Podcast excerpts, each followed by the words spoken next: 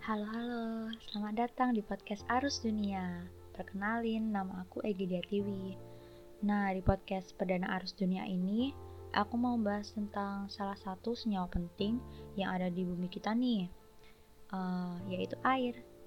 Berhubung tanggal 22 April kemarin merupakan Hari Bumi Internasional. Nah, sebelum masuk ke topik utama nih, kalian tahu nggak sih gimana asal muasal adanya Hari Bumi ini? Ide mengenai hari bumi ini sebenarnya udah muncul di awal 1960-an di Amerika Serikat nih. Karena pada saat itu orang-orang mulai sadar tentang efek pencemaran lingkungan. Di tahun-tahun 60-an tersebut, lagi parah-parahnya pencemaran lingkungan seperti tumpahan minyak dan polusi udara. Contohnya, di Sungai Cuyahoga, Cleveland. Terjadi kebakaran besar karena pembuangan limbah ke sungai. Karena tragedi ini, banyak orang mulai sadar dan terdorong untuk menjaga alam. Pada akhir 1960-an, gerakan mahasiswa anti perang Vietnam menginspirasi pembuat undang-undang. Mereka ini ingin menanamkan kesadaran publik tentang polusi udara dan air.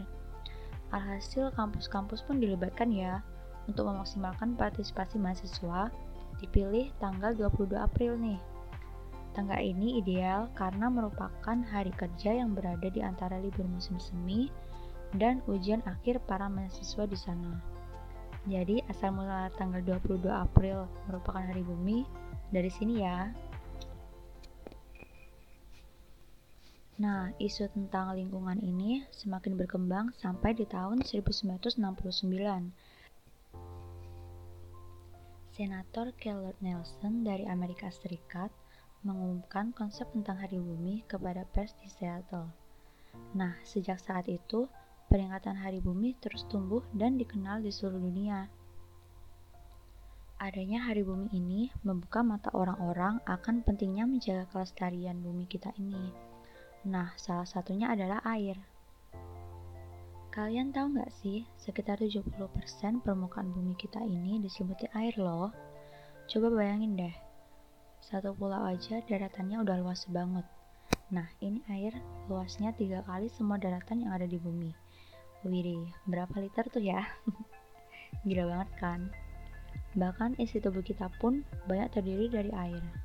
Manusia dan makhluk hidup lainnya, seperti hewan dan tumbuhan, memerlukan air untuk melancarkan metabolisme di dalam tubuh. Setiap organ dalam tubuh kita memerlukan air agar dapat bekerja secara maksimal. Kekurangan air dapat menyebabkan dehidrasi dan kekurangan energi, serta dapat membuat tubuh kelelahan. Agar tubuh kita dapat menjalankan fungsinya dengan baik, maka tubuh memerlukan asupan cairan dengan minum secara teratur dan makan makanan yang mengandung air. Menurut WHO, disarankan untuk meminum air minimal 2 liter per hari atau sebanyak 8 gelas. Apabila kita rajin memenuhi kebutuhan air kita, tubuh kita menjadi sehat, terhindar dari obesitas, dan kesehatan kulit terjaga. Nah, teman-teman udah memenuhi kebutuhan minum airnya belum nih? Kalau belum, mulai sekarang makin rajin ya minum airnya, terutama untuk teman-teman cewek nih, yang biasanya suka ngeluh sama masalah kulitnya. Yang walau udah pakai skincare ini itu, tetap masih aja nih si bandel bernama jerawat, kulit kering, dan kawan-kawannya masih gak mau pergi dari kulit. Coba dicek lagi ya, mungkin teman-teman selama ini cuma kurang minum air. Selain untuk metabolisme makhluk hidup, air juga digunakan dalam kehidupan dari kegiatan sehari-hari, seperti mandi, mencuci, sampai keperluan industri seperti pembangkit listrik tenaga air. Oleh karena itu, air sangat berfungsi dan berperan penting bagi kehidupan di bumi ini. Tapi masalahnya nih teman-teman, untuk minum, mencuci, dan lain-lain kayak yang aku udah sebutin tadi cuma bisa dilakukan pakai air bersih. Pastinya kalian gak mau dong minum air bekas cucian, bukannya dapat manfaat, malah kita jadi sakit atau keracunan. Waduh, gawat tuh. Air bersih di bumi ini makin lama makin berkurang karena banyaknya pencemaran air juga makin bertambahnya kebutuhan air minum karena kepadatan penduduk yang semakin meningkat. Cuaca dan perubahan iklim juga berpengaruh terhadap ketersediaan air. Daerah-daerah yang dilanda panas berkepanjangan akan mengalami kekeringan dan penduduknya akan susah mencari air. Nah, gimana sih cara kita menjaga kelestarian air bersih agar kebutuhan air kita selalu terpenuhi? Yang pertama nih, dengan menghemat air. Pastinya ya, apabila kita menggunakan air secara boros dan tidak bertanggung jawab, stok air bersih kita akan berkurang dan akan kering secara sia-sia. Uh, usahakan untuk selalu matikan keran apabila tidak digunakan dan jangan mandi terlalu lama. Juga cek saluran air ya secara rutin karena air akan terbuang sia-sia apabila ada kebocoran di saluran air kalian. Dan juga kalau bisa jangan suka mandi dengan berendam karena mandi dengan berendam uh, biasanya kalian-kalian yang punya backup nih itu akan memakan air yang lebih banyak lagi daripada mandi dengan shower atau dengan mandi biasa. Yang kedua, dengan menjaga kebersihan lingkungan, seperti membuang sampah pada tempatnya. Teman-teman, jangan buang sampah sembarangan ya.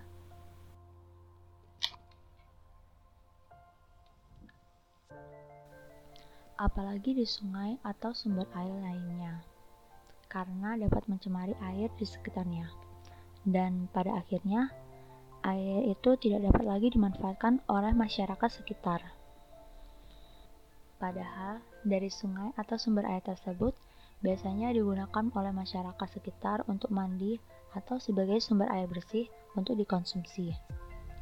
Uh, selain menyebabkan pencemaran, sampah tersebut dapat pula menyebabkan bencana banjir loh.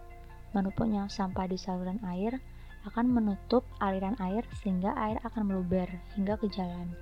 Dan apabila volume airnya terus bertambah, akan menggenangi rumah-rumah di sekitarnya. Selain itu, kita juga dapat mendaur ulang barang-barang bekas yang ada untuk mengurangi pembuangan sampah. Uh, yang ketiga, dengan mengurangi penggunaan bahan kimia. Bahan-bahan kimia yang kita gunakan dalam kehidupan sehari-hari ternyata juga dapat berbahaya bagi kesehatan air dan dapat merusak lapisan atmosfer bumi loh teman-teman. Bahan kimia yang dapat berubah menjadi gas apabila lepas ke udara akan menyebabkan pencemaran udara. Bahan berbahaya seperti cat, oli, oli motor, atau bahan kimia lainnya jika dibuang dengan sembarangan seperti ke dalam sungai akan dapat mencemari air di sekitarnya. Uh, dampaknya akan kembali ke manusia itu sendiri pastinya. Air akan tercemar dan susah untuk dicari dan dikonsumsi. Yang keempat, dengan menanam pohon atau reboisasi.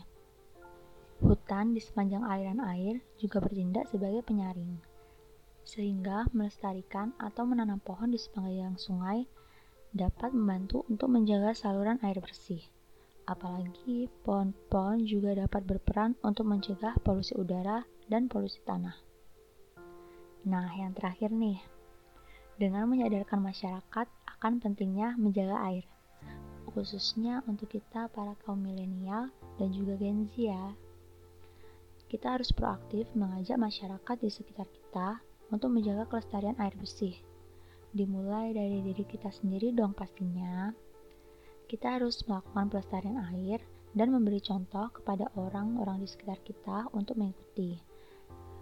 Nah, sedikit demi sedikit nih, orang-orang yang sadar akan pentingnya menjaga air akan semakin bertambah dan meluas. Karena air sangat penting dalam kehidupan kita, kalau nggak dilestarikan mulai sekarang, gimana jadinya dong keberlangsungan hidup keturunan-keturunan kita di masa depan? Kalau ketersediaan air bersih nggak ada, sedangkan semua manusia pasti membutuhkan air untuk hidup. Pastinya kalian nggak mau kan hal itu terjadi? Maka mulai sekarang, cintailah bumi kita ini dengan salah satunya menjaga kelestarian air bersih di sekitar kita. Ingat teman-teman, mencegah lebih baik daripada mengobati. Sekian dari aku, terima kasih sudah mendengarkan. Semoga teman-teman sehat selalu ya. Bye-bye.